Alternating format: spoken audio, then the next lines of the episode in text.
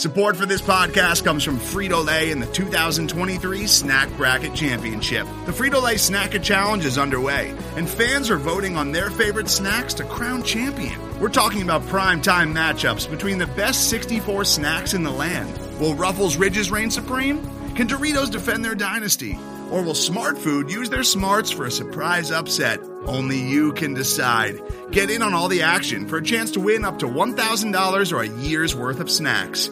Let your snacks be heard. Just go to fritolaysnacket.sbnation.com to vote and enter for a chance to win. No purchase necessary. Sweepstakes ends April 3rd, 2023. Void where prohibited. Year's worth of snacks awarded in the form of 52 coupons, each good for one bag of chips. See official rules at fritolaysnacket.sbnation.com. Jordan is on best.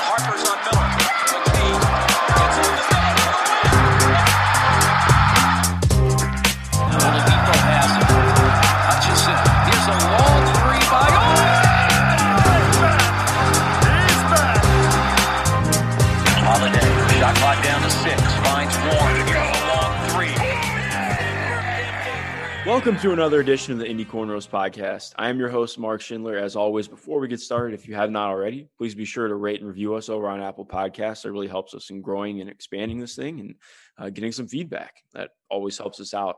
Um, uh, you know, I'm really excited to again be joined by Mark Montieth.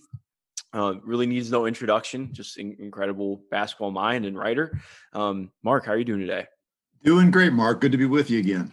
Yeah, definitely. It was uh it's been such a long time since we last spoke. we haven't talked in so long. Yes, exactly. um, so we- have an exciting one to talk about today. I mean, all of our uh, kind of historical pods have been really fun, but this is a player who I really don't know a lot about. I, I've obviously done some digging, and um, I know some, uh, probably a little bit more than like the baseline person. But um, I'm really excited to kind of pick your brain on this player and his time in Indiana, um, and just get people to know a little bit more about him because I think uh, obviously we're going to be talking about Chuck Person.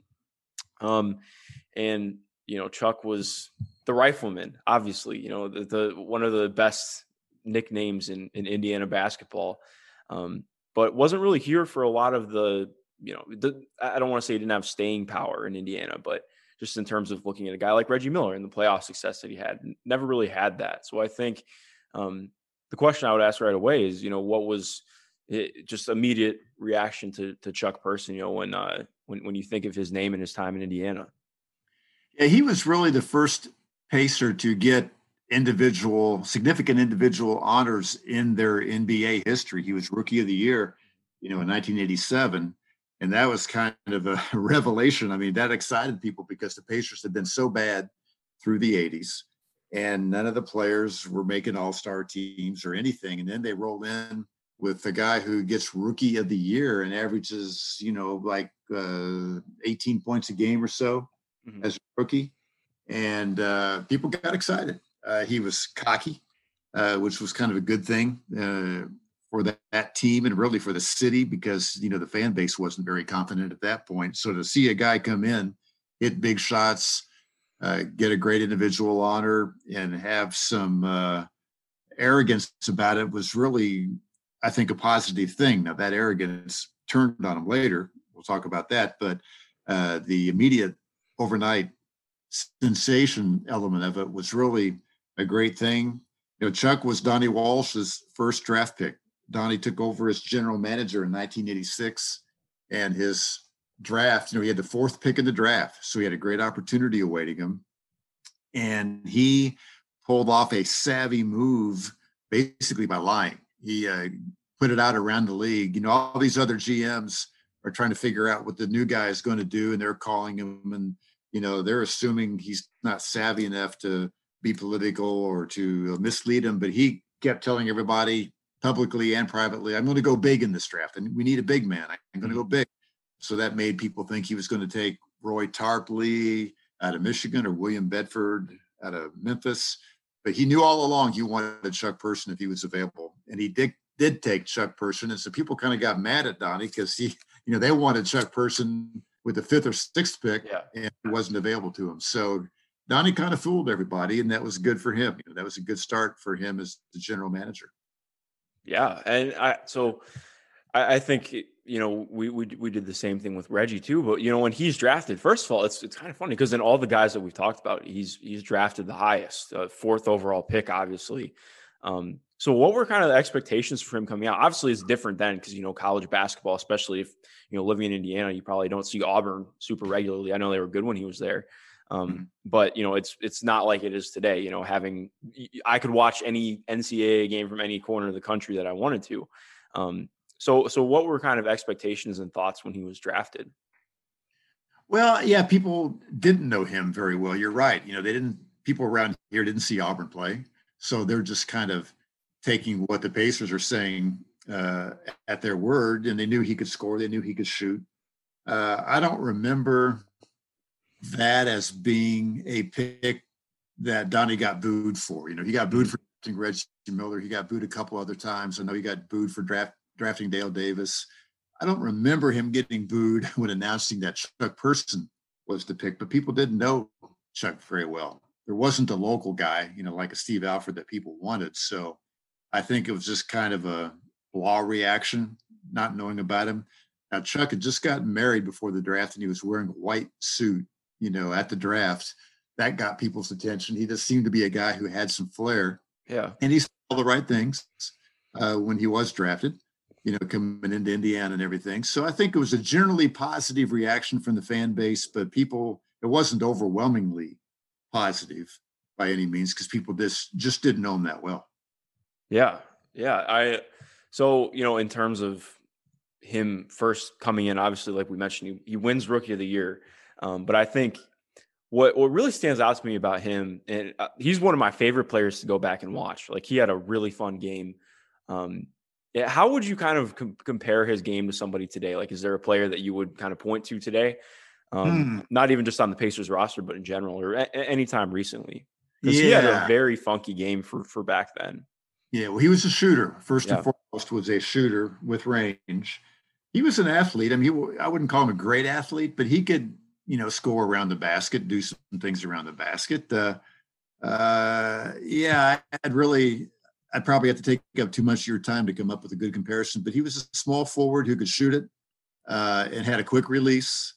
Uh, and if you got on him too tightly, he could get into the lane and, and make something happen. So he was an adequate rebounder, uh, not exceptional in that regard. I wouldn't say he was a complete player, but he certainly brought scoring and he brought uh, some confidence to the whole deal. So it's hard for me off the top of my head to give you a direct comparison. I'd have to take up too much of your time probably to do that. But uh, he was maybe somewhat one dimensional, but he certainly injected uh, something meaningful into the Pacers at that time. So it's funny, and going back and, watching him a little bit too. Obviously, you know it's kind of low hanging fruit to compare him to someone on the Pacers roster now, but he reminds me a little bit of like maybe a little bit more uh, maybe a stronger version of TJ Warren. Um, watching him work in between was really fun. Like I, I enjoy his post game. Well, he wasn't like an incredibly efficient post player, but um, I, I, like going back and watching him. I think I can't tell you how many times I've gone back to watch the uh, the Boston series, you know, and yeah. which we'll get to shortly. I mean that that series is fantastic. Um, great jerseys, great players. I mean, just a great time for the Pacers to to start off. Um, but yeah, so like I mean, obviously we we know about his game, but when that kind of came out, obviously there were other players um, who had range that played like he did. Um, but in looking at how the Pacers were first coming up with with that playing style, how did that kind of factor into how the Pacers were being built? Because I mean, at that time, he was kind of the franchise player. Yeah, he became that. You know, became the leading scorer. You know, they had Steve Stipanovich, who was an adequate center, but not all star caliber. They had Vern Fleming, again, adequate point guard, not all star caliber. You know, they had other guys, but they just didn't have anybody with star power. And Chuck kind of brought that. And they they certainly lacked scoring. You know, they were finding it difficult to score. And and that's that was the greatest need at the time. And he provided exactly that. And uh, you know, they're they had some pieces. Herb Williams, again, adequate at his position, but not an all-star and not that Chuck was an all star, but he brought, you know, that rookie season of his was kind of an all star type of performance. And it just kind of, I don't know if I'd say it did it put them over the top, but um, you know they did make the playoffs that year, but it was just uh, what they needed to become a decent team. I guess they've yeah. been a team for so long. He gave them enough to make them, you know, at least like a 500 level team. And believe it or not, that was pretty exciting at the time, given what fans had gone through for most of the 80s. Exactly. And that's one of the reasons I'm so excited to talk about Chuck because I think it's easy. Like, I think, you know, the Pacers have not won a finals in the NBA, but I mean, they've had the great fortune of being a really consistently good team. You know, obviously not not quite ever great, but a very good team. So fans aren't used to being a bad team. So I think that's when in looking back at the Pacers' history, there was that time when they shift over from the ABA to the NBA where they really were kind of wayward, um, in especially late '70s and and into the '80s. I mean, they made the playoffs twice before 1990. Um, so obviously a, a, a massive dry stretch. Oh yeah, and uh, you know when you've been through that kind of uh, period where you're just year after year, you know, winning 22 games, winning 26 games, that type of thing. Uh, a 500 record is exciting. You know, that shows hope. You know, you think, oh, okay, they're headed somewhere, you know. And of course, Donnie Walsh being a first year GM, uh, it got people excited about him. Mm-hmm. And, you know, Jack Ramsay had come in to coach the team and he had won an NBA championship at Portland, was a well known coaching figure, and that got people excited as well. So at the end of that 86 87 season, the fans were excited, you know, and, and with some good reason. And it turned out to lead to more disappointments, actually. You know, there was a real lull there for a while, kind of that compares to where we are today with the Pacers. But, you know, the Pacers were a 500 team in that 86 87 season. They made the playoffs. They actually won an NBA playoff game for the first time in their history. And so coming out of that season, people were really excited about the future. Yeah, and so you know, and, also looking at him, I think we do have to get off the bat right away. Where did the rifleman name come from? Obviously, it came from shooting, but did that come when he was in the NBA or was that in in, in college? Yeah, well, his middle name is Connors, Chuck mm-hmm. Connor Person, and Chuck Connors, the actor, was the rifleman. Now you're a younger guy, you may not be. Familiar. I have never heard. I've heard of the rifleman, but I've definitely never seen it. There was a TV series in the '60s uh, called The Rifleman and Chuck Connors was the actor. Chuck Connors played in the NBA briefly, and also I think might have played some professional baseball. Um, so Chuck Connors was the rifleman on TV, and when Chuck's mother was in the hospital waiting to uh, give birth, she was watching the rifleman on television, and like that uh, nickname, uh, you know, like Chuck Connors. So it's, it's Chuck Connor person, uh, and that naturally led to him having the nickname of the rifleman uh, because he was a shooter. Man, that is that is really something. It's funny hearing how people get their nicknames and how they get named. Yeah. And there, I um, might add, Mark, there was one time, one of the local radio shows, one time uh, in the '80s, late '80s, when Chuck was, you know, really a popular figure around here. They got the Chuck Connors on the phone, and they did a, a like segment with uh, Chuck Person and Chuck Connors. Uh, you know, all talking at the same time and telling that story.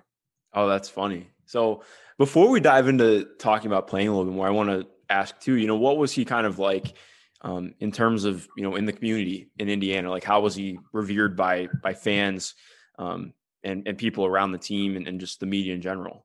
Yeah, he was okay. You know, I wouldn't say he was great. Uh, players didn't do as much in the community back then as they do now. I don't think mm-hmm. expected of them now. Uh, I mean, Chuck was a nice enough guy, but not. I wouldn't say he was exceptionally mature. He, to me, he wasn't as mature emotionally as Reggie Miller turned out to be, or some of the other guys. I'd say he was just kind of average, I suppose, in that regard. I think he never had problems with fans. He occasionally had a problem with media.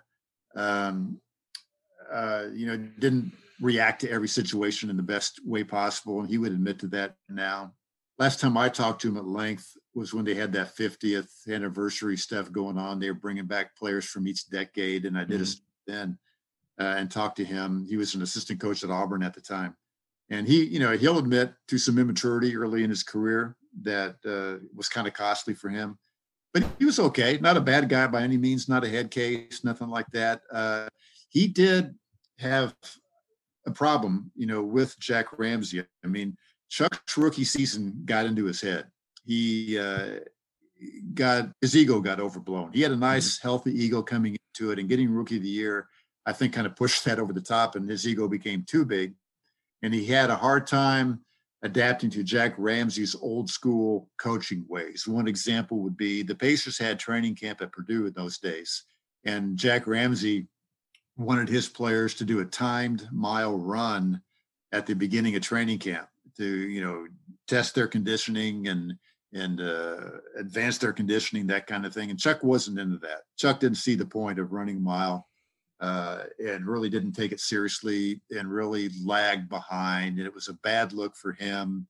I don't remember if he got fined or anything for it what the, uh, what the impact of that was but you know here you have your star player coming in and not really being in shape and and not showing interest in that mile run that type of thing. So that was a bad look and i his second season performance was not as good as his first. You know you go back and look at the stats his uh, shooting percentages went down. Um, i think he forced more shots uh, and that was a problem you know he his second season was Reggie Miller's rookie season, and Reggie was Reggie was just playing off the bench that year, mm. ten points a game off the bench.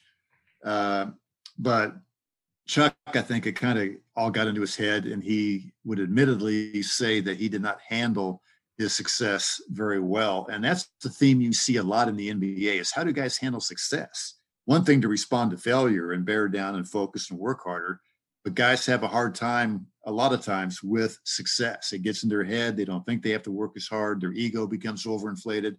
And I think that happened with Chuck early on. Most definitely. I think that's a really great point to bring up with. And we've seen that happen with with some guys on the Pacers, like obviously looking at Paul and um, yeah. how things went with him and, and maybe to an extent Victor as well. Um, and, and that's not even meant as like a, a, a, bad thing. You know, it's just, it's, it's not stuff that uh, people who aren't in that position are really accustomed to having to deal with. Like it's it's it's a lot to take on as a person, especially when you're that age. You know, I can't even imagine being my age right now and and playing in the NBA, averaging 20 points per game and getting paid the amount of money I am. Like that's it's it's a it's yeah. an it's an awkward and getting position. a lot of individual uh, attention and that type of thing. Uh, it's it's human nature. You know mm-hmm. that will up a lot of people's heads at that age. Uh, it's a challenge for these guys especially the guys who come out early, you know, to have immediate uh, fame, wealth, attention, and deal with it. Uh, it's really kind of impressive. I think the guys deal with it as well as they do. Mm-hmm. But where it comes into play to be in a team situation where hopefully your teammates and coaches can kind of keep your ego in check and talk to you and help you through it. Um, when you get into other areas of life like you know rock stars and you start getting wealth and fame at a young age and nobody to say hey you're screwing this up you know that's when they get into real problems. So uh, chuck you, you, know you're right it's happened with other guys with the pacers and certainly around the league but he did struggle a bit with his early success and uh, fame. So as Reggie starts to come along, you know, uh, in his second season, his third season, and, and Chuck still um, putting up his numbers. And obviously, 1988 89 is probably Chuck's best career year. I put up like 22 and seven, almost four assists a game. Um, on pretty solid shooting efficiency. Um, how did that kind of how did how did that mesh? Did they really mesh on? I mean, obviously they meshed on court pretty well because they, they make the playoffs in in 89, 90, and 90, 91 as well.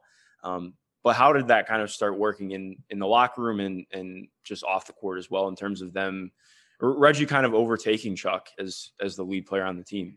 Yeah, it worked okay, at least on the court. I don't think it was a problem in the locker room. Um, it worked okay largely because of Reggie. I think you know Reggie grew up with two older brothers and an older sister, and so his mindset was always to kind of defer to older people, uh, to mm-hmm. have respect for that. He liked having so-called older brothers around on the roster you know, he was always willing to defer offensively. He was going to be a shooter, but he never minded somebody else scoring more than him. Uh, he proved that at the end of his career when he gave up the scoring lead to Jalen Rose. And, you know, by Reggie's last year with the Pacers, he was the fifth leading scorer. He was okay with that. So at the beginning of his career, he was okay with Chuck being the guy.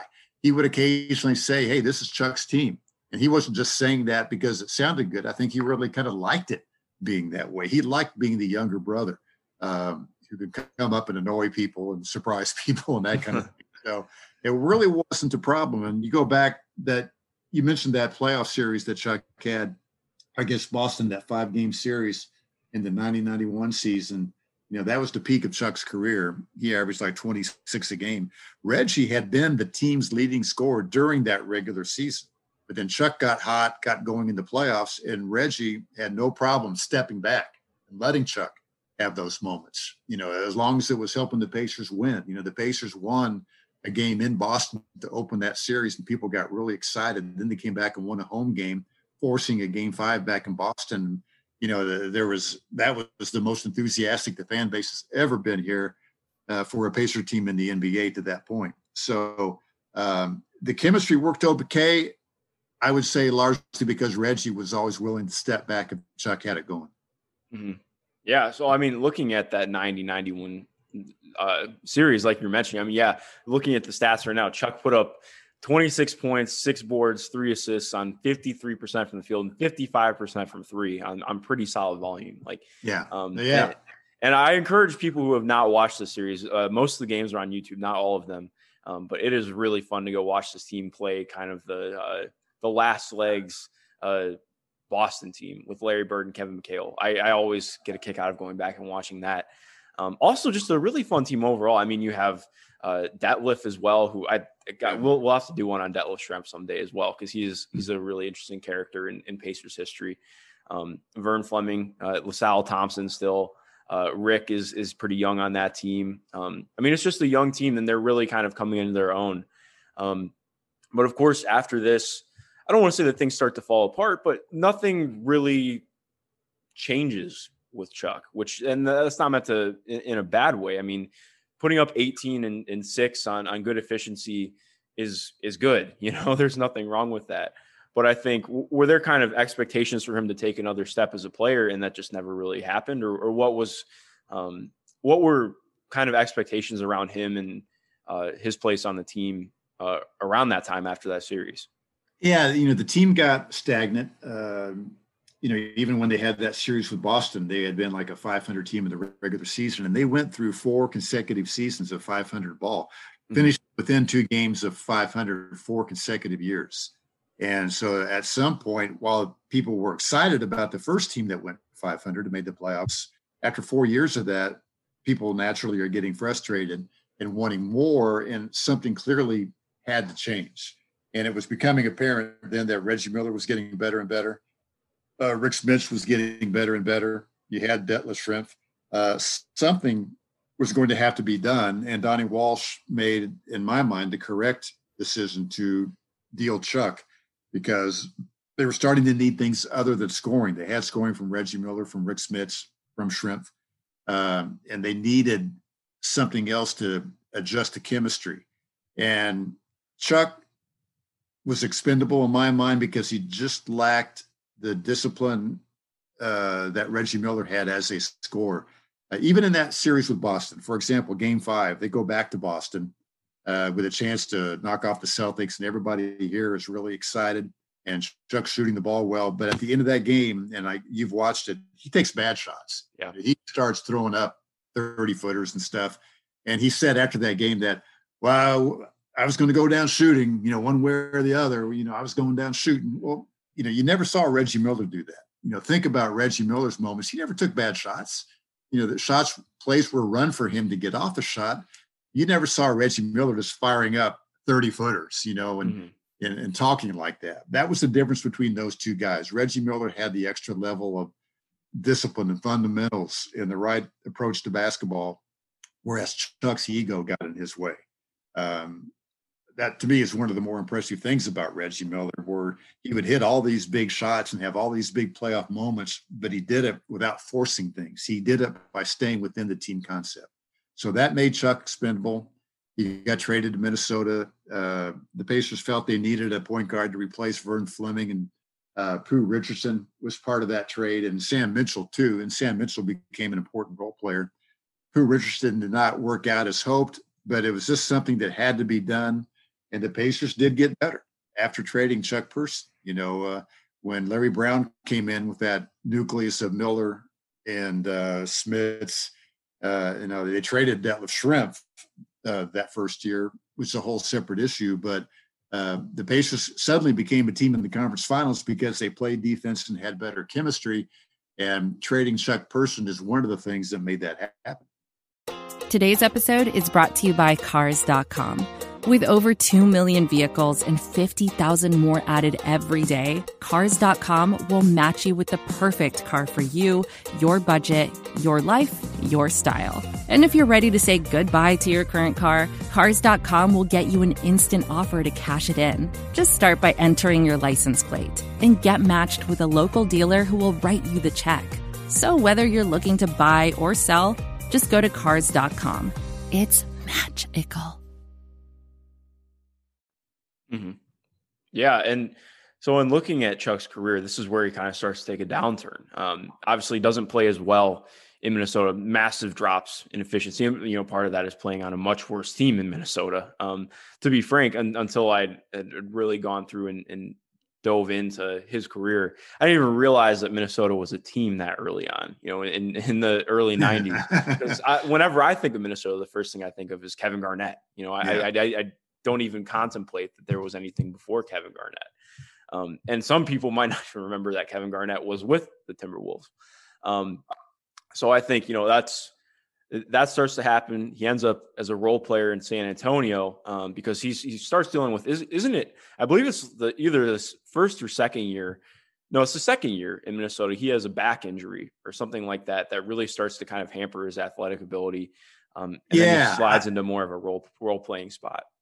Right. I can't remember which team he was on when it happened. It might have been Minnesota, but he was on an airplane and like a seat gave way or something upon takeoff and he it jolted him back and he had some kind of back injury. And I'm pretty sure he got a settlement out of that. But that I guess did contribute, you know, to his demise. He played a long time in the league, mm-hmm. you know, San Antonio, he was in Seattle briefly. Uh, but yeah, he was never the same player, never as good after leaving the Pacers certainly.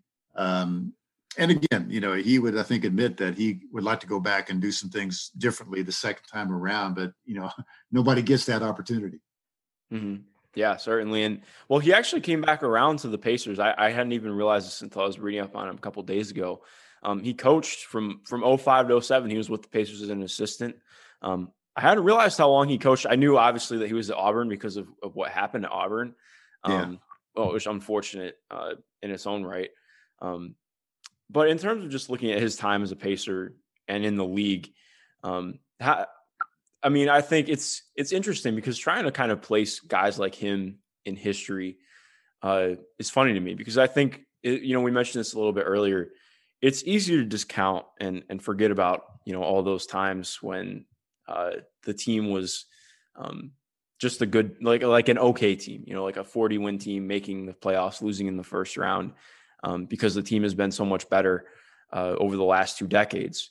Um, but I always point back to because I, I grew up in Cleveland, so being by the Cavaliers, obviously, um, you know, I went the, the, first time when LeBron was not there. That was not a fun time to be a, around the Cleveland Cavaliers. Let me tell you. So I think the fact that the team even makes the playoffs is a huge thing. So like we're mentioning with the drought that they had and then making that, uh, I it's I don't want to say he's a building block, but but Chuck was really fundamental in being part of um, that group that that led to this team becoming a, a conference finals team and becoming the perennial playoff contender that that was built under you know Larry Bird and and Rick Carlisle and Larry Brown.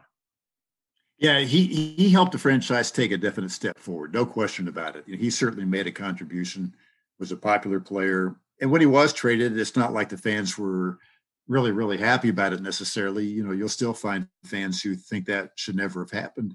But I think, you know, really history shows that it was a good trade for the Pacers.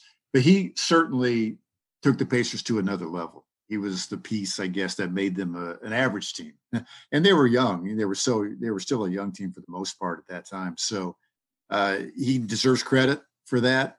And as you mentioned, he did come back to the franchise in a coaching capacity and in just kind of a front office capacity. Mm-hmm. Uh, he actually kind of became Ron Artest's bodyguard or whatever you want to call it, mentor for a while. He would, you know, when Artest was having issues and they had Ron going to a either a sports psychologist or a psychologist or whatever, Chuck was the guy who would accompany him. If you go back and look at the video of the brawl up at the Palace of Auburn Hills, it's Chuck Person out there on the court holding Ron Artest and walking Artest to the locker room and trying to shield him from all the things the fans were throwing, you know. So that was kind of Chuck's role with the team at that point.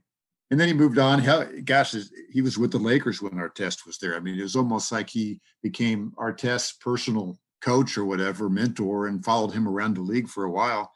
Uh, and then he went back to college, you know. And you know, Chuck wants to be a coach. Uh, I think he could be a good one. I mean, he's certainly smart enough, and he's got you know uh, enough of a personality that I think he could be a leader with the uh, maturity he's gained over the years.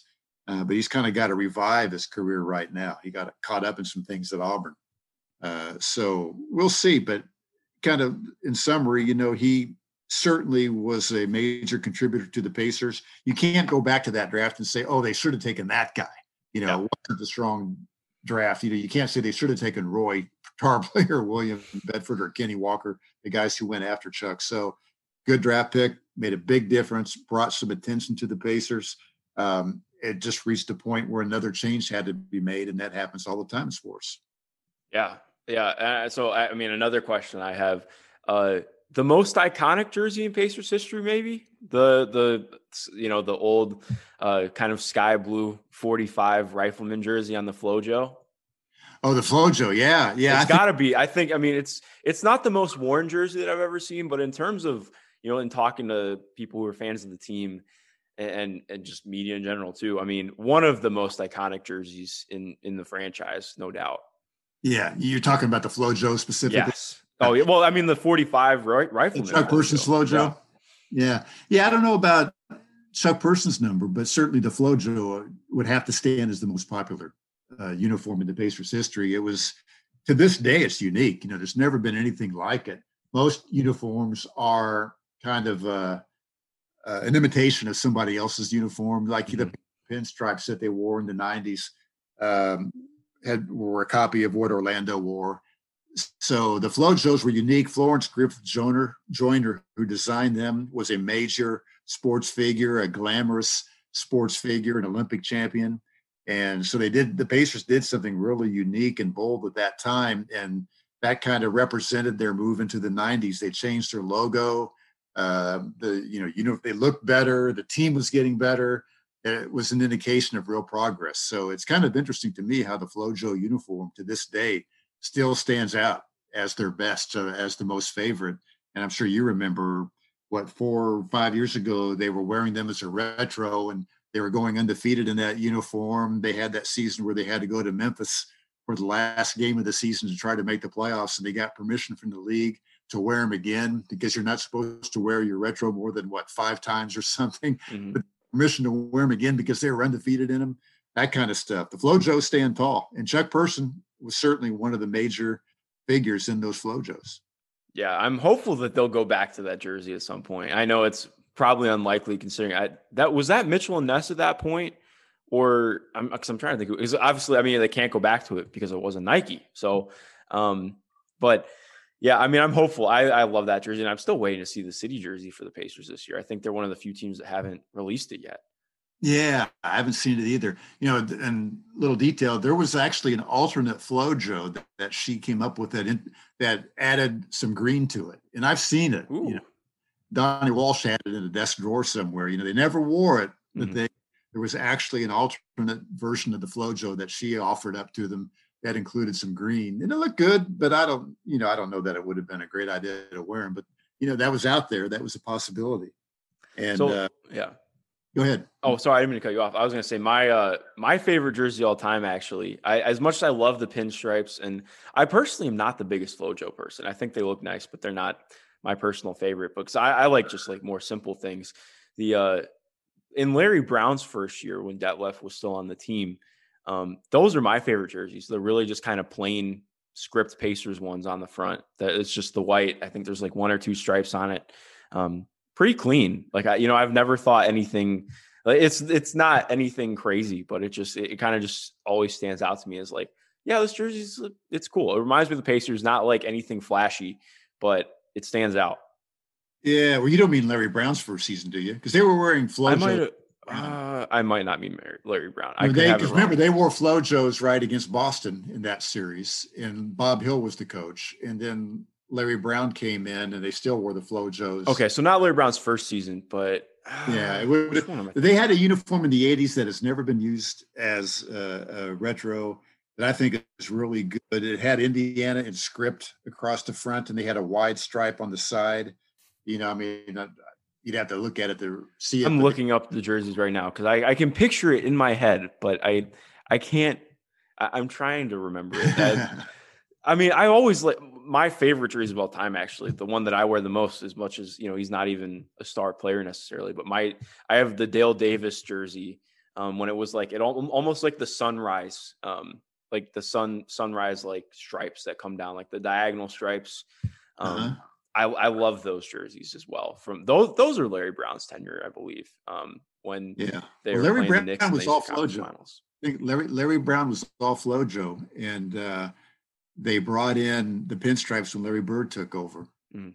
FloJos lasted from about 1990 to 1997 or something like that.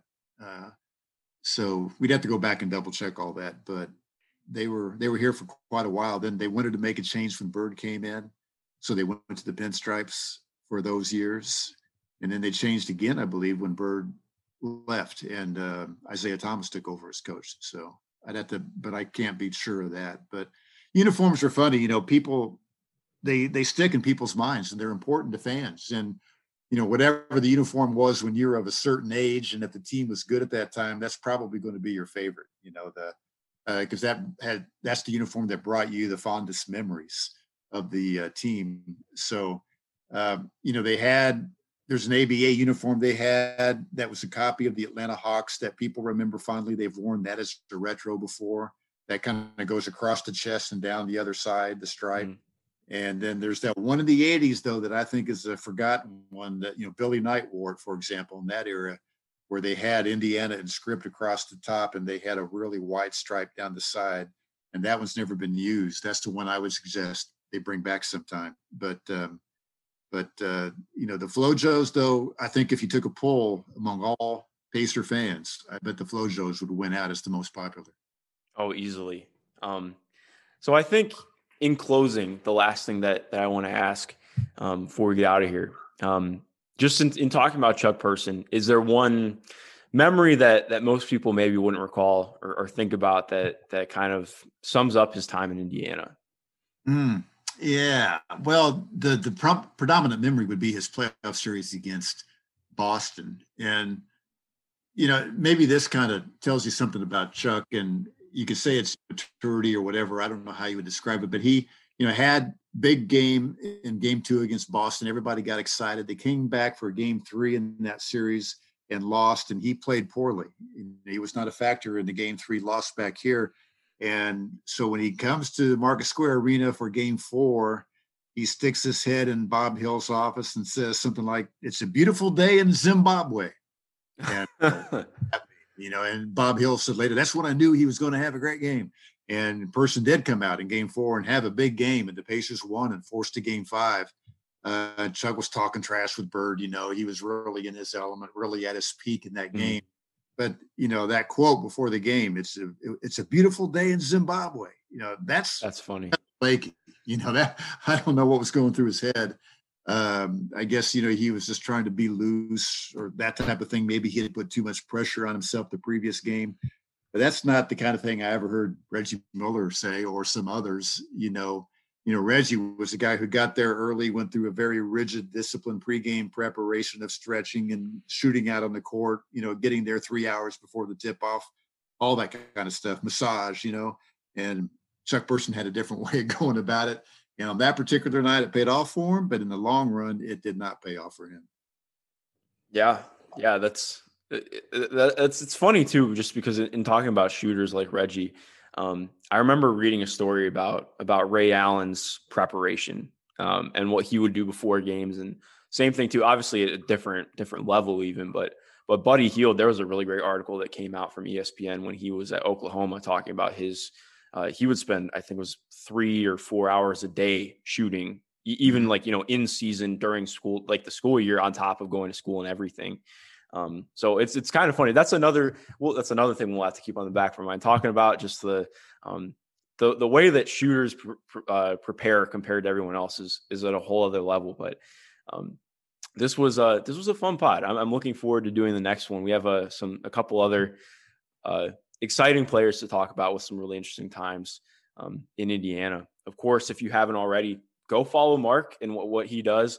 His his work is fantastic. Obviously, markmonteith.com. Uh, go get your subscription there. It's a twenty dollar lifetime fee. Um, it's completely worth it. I, I was going through it today, of course. And Mark just has a lot of awesome interviews, stories, everything throughout his entire career as one of the best sports writers in the state of Indiana. So, of course, go follow that. Uh, Mark, do you have any parting words before we get out of here? Indiana unfortunately lost, but only by a touchdown to Ohio State. So not too. Bad. They bad. kept it close, didn't they? Yes, that was they kept really it way closer than I was expecting. I had my eye on it the entire time. Same here. Yeah. Same here. You know, that, you know, it gets to the old moral victory type of thing. That's not a bad loss for Indiana yeah. by any stretch of the imagination. It represents a step forward for them. You know, you could say just like the Pacers losing to Boston in five games in the playoffs was a step forward for the franchise. A loss like this, I think, represents a step forward for oh, Indiana. Oh, you see that in sports. You know, you don't have to win to take steps forward. You know, you could have a great performance uh, even in a loss if you're playing against a team that's a lot better than you. So not a bad not a bad day for Indiana by any means. Yeah, definitely. Well, Mark, this was fun. Thank you again for coming on. To everyone listening, have a good rest of your day, and thank you for listening.